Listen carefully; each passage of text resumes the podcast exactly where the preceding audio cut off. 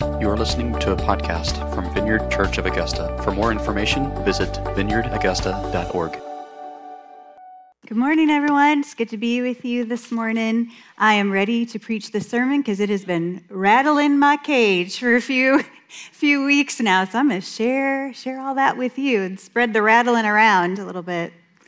Um, according to the church calendar, right, we are in the season of Eastertide. Has anybody ever heard about that before? Eastertide is the 50 days that fall in between Easter Sunday and Pentecost. Now, I wasn't raised in a context where we observed the church or the liturgical calendar, so this is kind of all new to me. But what I love about it is it takes these one day holidays and it turns them into a season. And these events are worthy of that, right? Like to observe the resurrection of our Lord as a whole season really gives us time to kind of settle into that and figure out what it means. What does resurrection mean for our faith? What does resurrection mean in our lives today? In what ways is God bringing resurrection to our lives and experience? 50 days gives us time to kind of make marinate in there. And so I'm glad for these seasons versus days. And so here at Vineyard Church of Augusta, we're using this season of Eastertide to talk about living hope.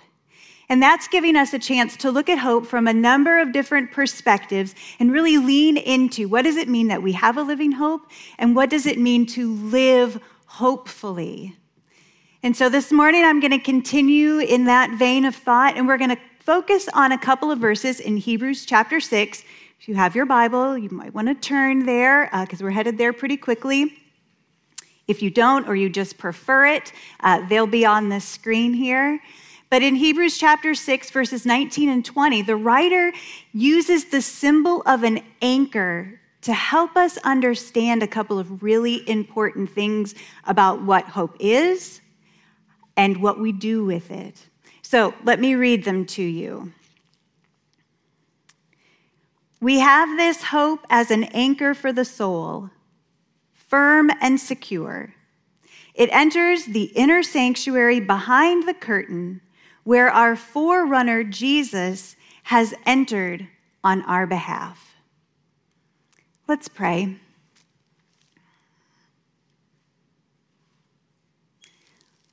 Lord, we thank you for this space, just this physical space this morning that has been set aside for your worship. And we thank you that you are here and you are circling amongst us. You are looking for hearts that are open. Lord, we ask that you would help us to have open hearts. We didn't come this morning just to check off a box, just to gather some more information, just to hear words. We came to have an experience with the living Lord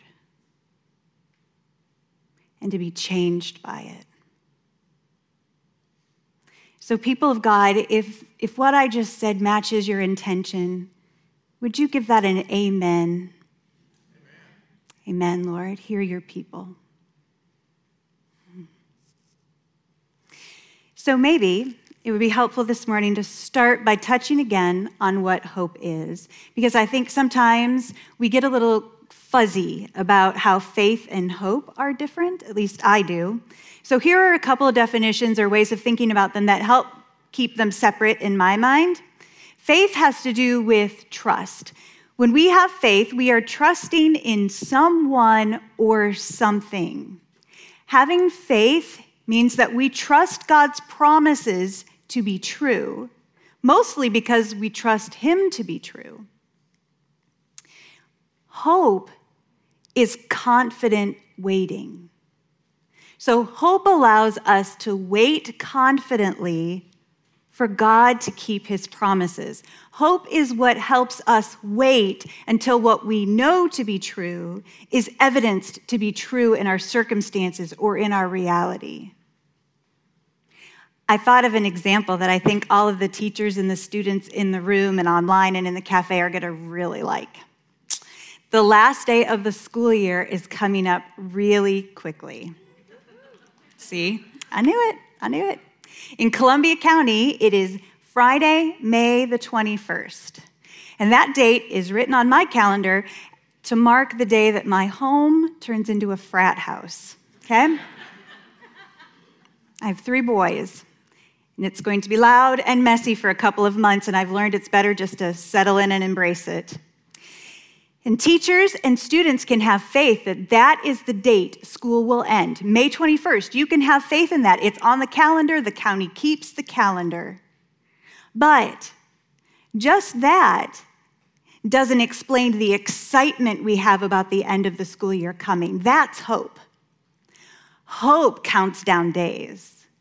And hope plans an end of the year party. And hope envisions what the first day of summer is actually going to look like.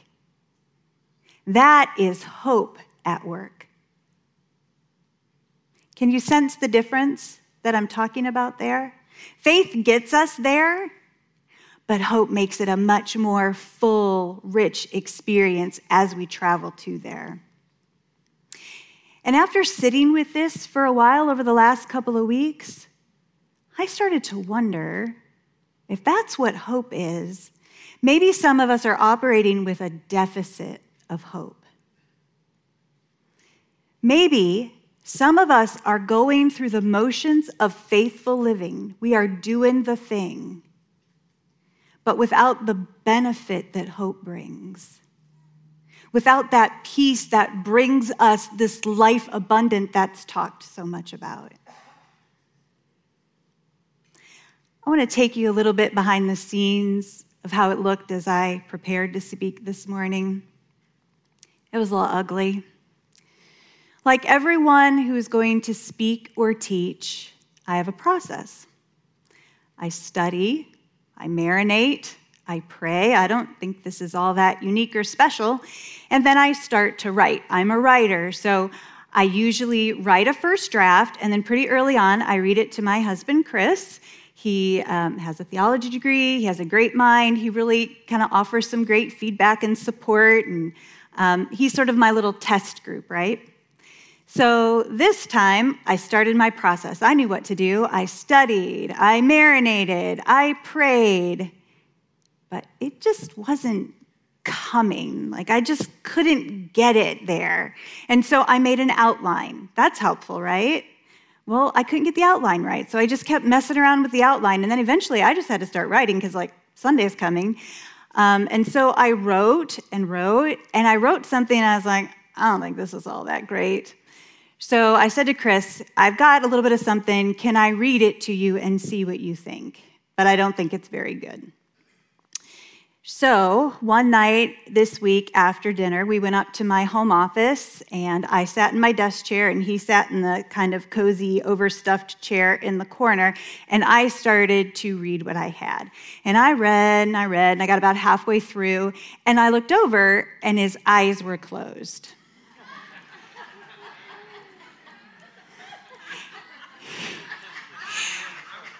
He's praying, yeah. So, really, I thought, well, that's not all that unusual because we have a really noisy house, as I mentioned. And so sometimes you have to really close your eyes to concentrate. So I thought, oh, look at that. He's really concentrating. So I read some more. And then I heard snoring. And at first, I gave him the benefit of the doubt. I really did. I thought it was our dog who was sitting on his lap. So I quietly just sort of said his name. I said, Chris? Chris. Yep, he was asleep. Out, out asleep. I put him to sleep with my sermon, y'all. Him and two dogs. And so while he napped, I started over. And I wrote a whole nother sermon. And it was late by that point, and I was like, well, I don't even know that this is a whole much better than the one that put him to sleep. And so I'm kind of winding down, and in the quiet of my sleeping house, I heard, You struggle to hope. I paused, and then I heard, You are having a hard time communicating about hope because you struggle to hope. So I called it a night and went to bed. And I woke up the next morning and I was minding my own business, just doing what I do. And I was making peanut butter and jelly sandwiches for a kid's lunch. And I heard, Tell them you struggle to hope. Wait a minute, you want me to begin a sermon on hope by announcing that I struggle to hope? Yep, that's how you know it's God's voice when you wouldn't do it in a million years. So here I am telling you that I struggle to hope. And as I thought about it in the context of my story this week, it really does make a lot of sense. I was disappointed by adults at a really early age. I wasn't protected. I was wounded by people who should have known better, should have done better. It's like I was programmed to not hope for things. Not things like trips to Disney World, like things that I should have been able to count on. And God is healing me. I mean, God is healing me. He's going to continue to heal me. I am comforted by that. But I didn't even realize it until this week but life had tried to snip the wires in my soul that are connected to hope. But here's the good news when God shines a light like that on a place, means He's ready and I'm ready for work to begin. So I have great faith, hope, trust that He is going to heal me in that area. And that's a good thing because while I've been wrestling with hope, I've realized that hope is essential, y'all. It's not an add on bonus. It's something, I think it's something that we're tempted to think is just a luxury or it's for super Christians or something, or that it's a soft emotion. But in reality, hope is a very powerful force.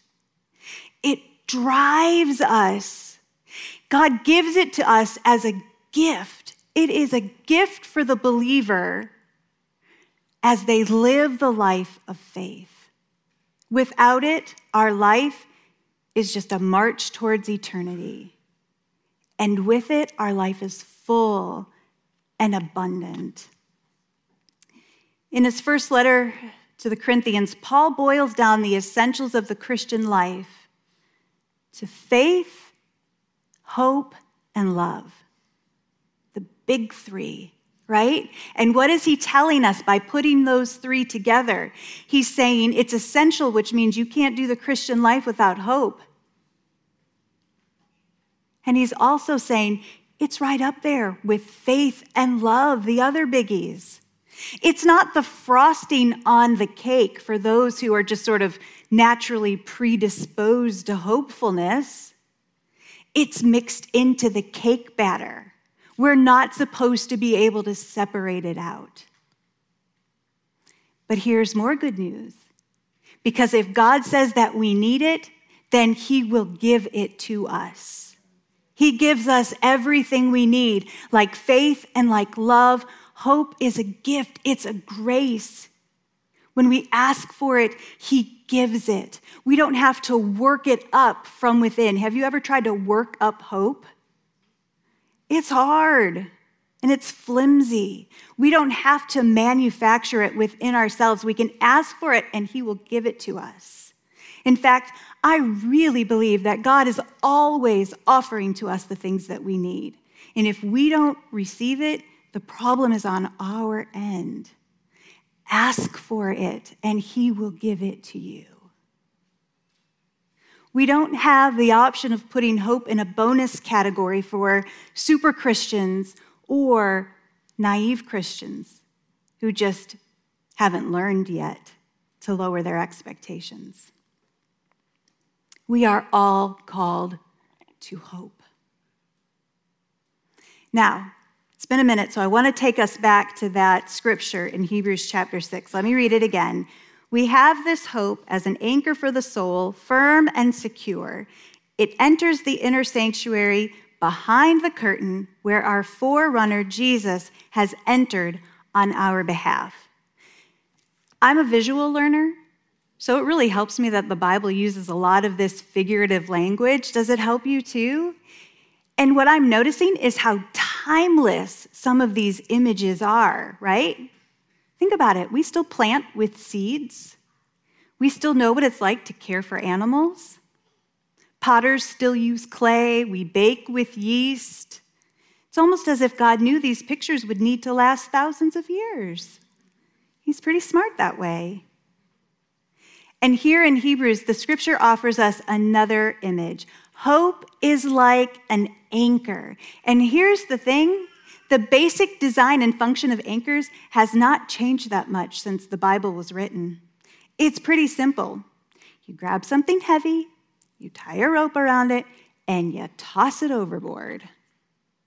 So, when the writer of Hebrews mentions an anchor here, we all get an instant picture in our mind, right?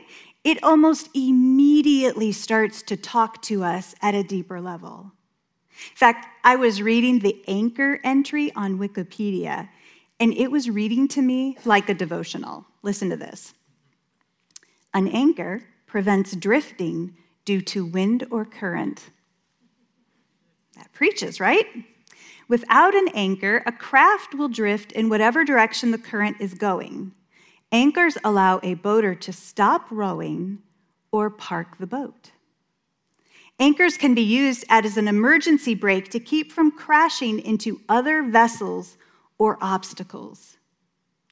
For a moment, as I was struggling to put this together, I wondered if God maybe just wanted me to stand up and read from Wikipedia.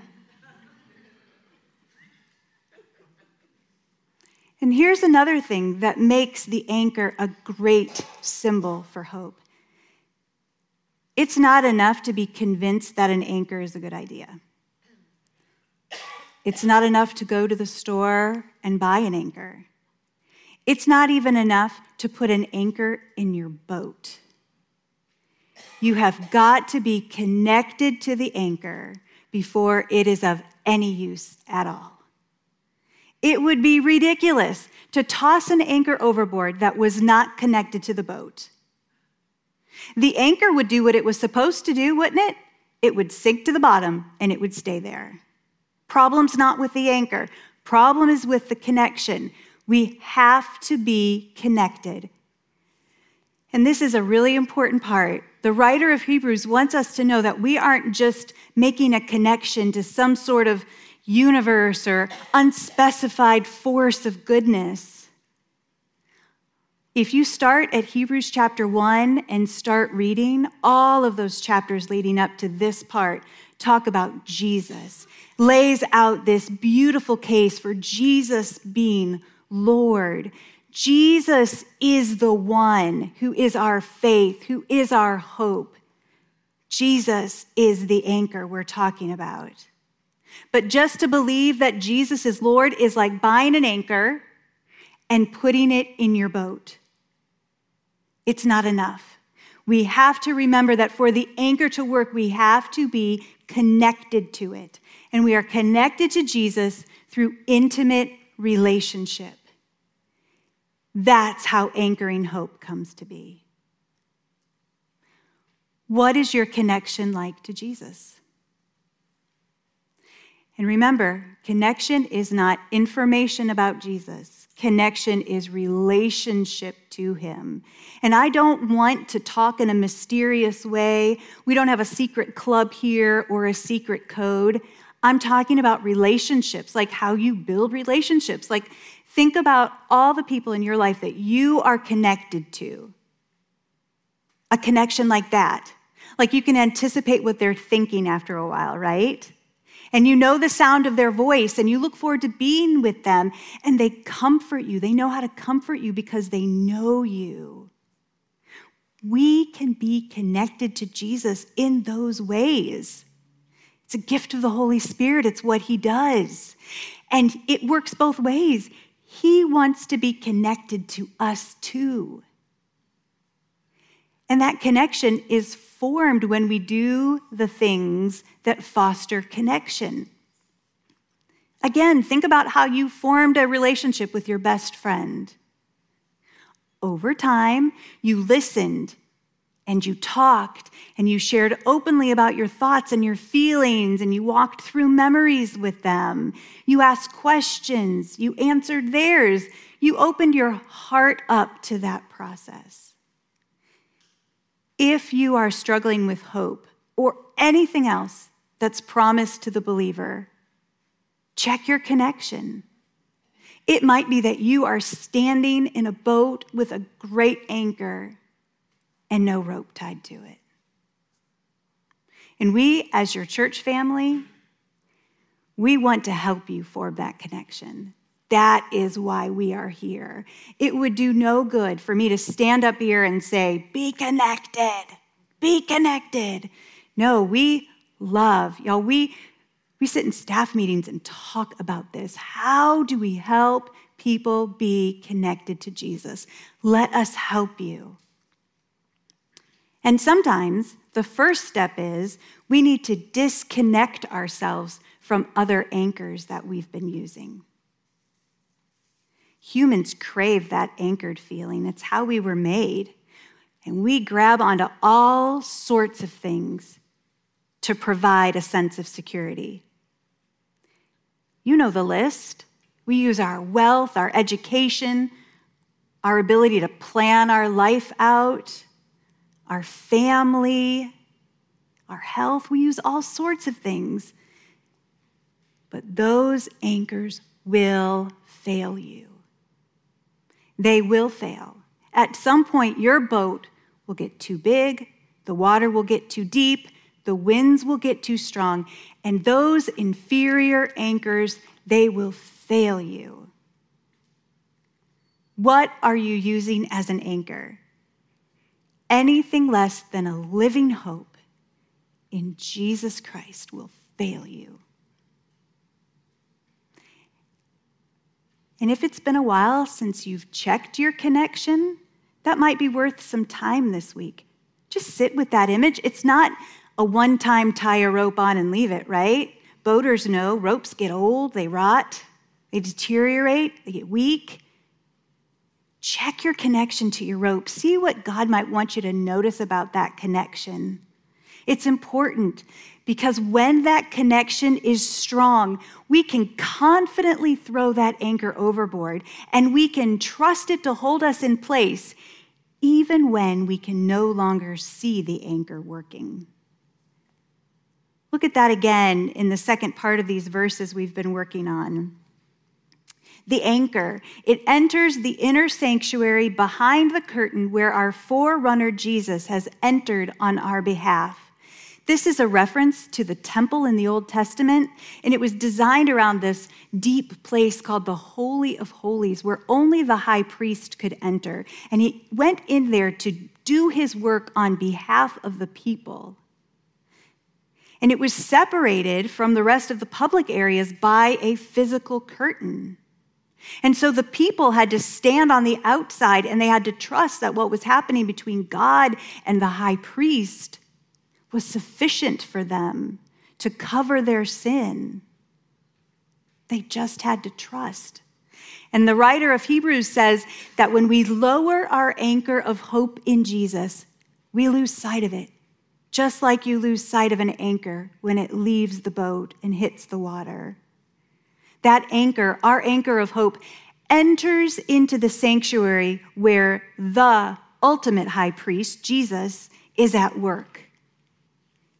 And I hear two things. The first, we don't always get to see what God is doing. Maybe we don't rarely get to see what God is doing, right? Which leads to that why question. Don't we ask that why question all the time? I know I have. I've gone through seasons where I'm like, God, listen, I swear it, if you would just tell me why, I would do so much better here. Why is the question we deal with the most because it drives us bananas to not know what's going on behind the curtain. But this image of the anchor helps us, doesn't it? Boaters learn to trust their anchor. They learn, I watched videos, they learn how to expertly drop and lodge that anchor deep in the water, and then they trust it. Only in the most shallow, clear water can you see an anchor at work. But who wants to stay there? We want to go into the deep places where the fun happens. That's where the exciting, interesting things are. The same is true for our life of faith. The good stuff happens in the deep places, the places where we can't see the bottom, the places where God is teaching us to stay in that tension of mystery and just trust that He is working, even though it makes no sense to us and we couldn't in a million years figure out what the plan is. Don't get nervous in that place. Don't get nervous, pull up your anchor, and head back to shore. Hope says we can stay out there and trust that good things are happening in those deep places. And the second thing I hear is that we need to be willing to move our anchoring spot off of what we want onto what God wants. Here's a tough question one writer asked Are we hoping or merely wishing? Whew. Wishing focuses on what we want. Hope is anchored on what God is doing. Listen to what one commentator wrote. I love this. The wings of hope were given, not that we might flutter near the earth, but that we might rise to God. Do not let yourself be so absorbed by anticipations of what you are going to do and where you are going to be tomorrow that you have no space to think of what you are going to do and where you are going to be through eternity. He's saying, Look up. Look up. Hope further. Hope deeper. Wishes just flutter near the earth. Isn't that language beautiful? Wishes just flutter around close to the surface. Wishes just want things. Hope connects us to Jesus, who he is and what he is doing. What would it look like for us to hope further to hope deeper, to release our anchor beneath the waterline into the Holy of Holies, where God dwells and works on our behalf. Then we will have an anchored soul. And what does an anchored soul look like? It looks like Jesus. And as we've been coming through this season of Lent and through Holy Week and now into Eastertide, we've been watching him, haven't we? We've been hearing the stories again and watching how he walks through those difficult seasons. He's gone from deprivation and temptation in the desert into full on suffering and abandonment. Man, the winds have blown around his boat. The current has been pulling, pulling, pulling. And he wasn't numb or immune to any of that. Jesus wasn't a robot. He doesn't expect us to be robots, right? We watched Jesus ask questions.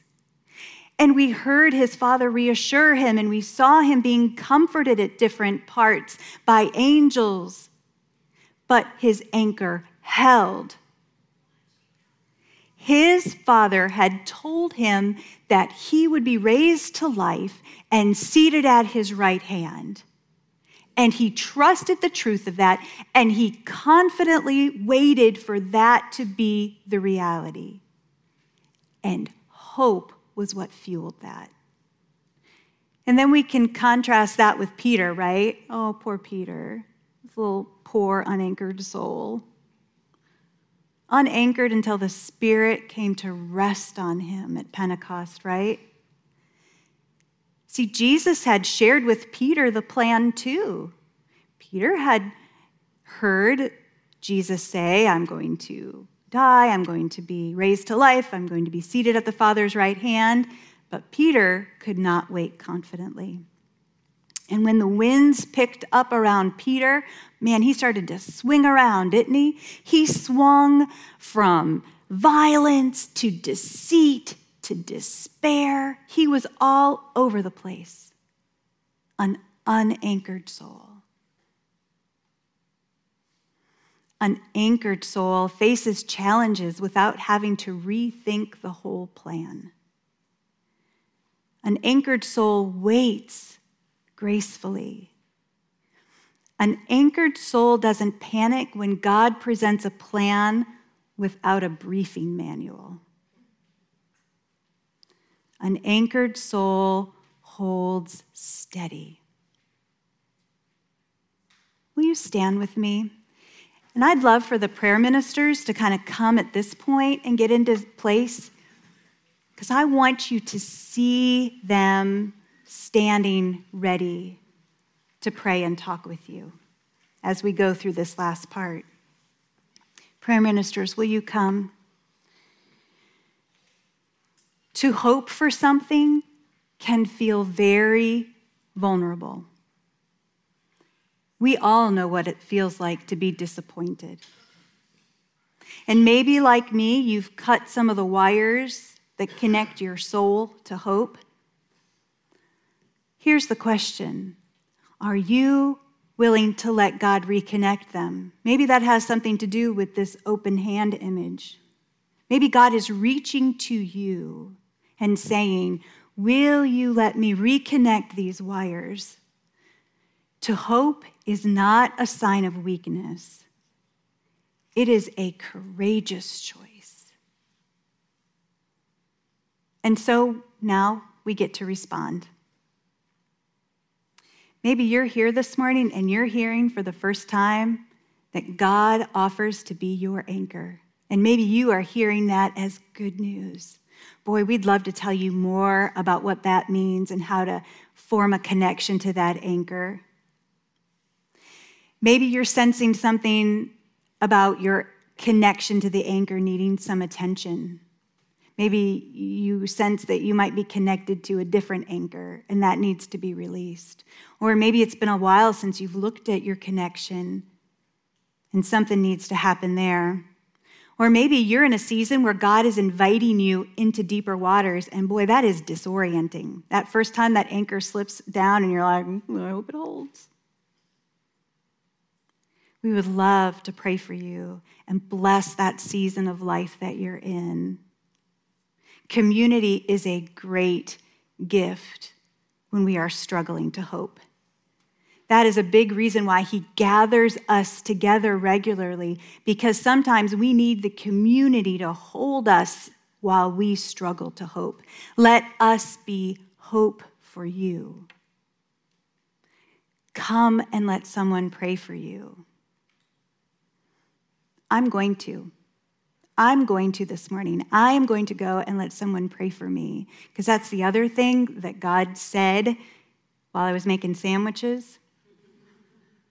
No joke. He said, Tell them that you struggle to hope, and then go have someone pray for you. So it might be a little weird that I'm going to respond to my own sermon, but apparently that's who I am these days. I want to receive the grace of hope. And this feels like a great place to start that journey. Will you come too? Will you come and let someone minister to your soul?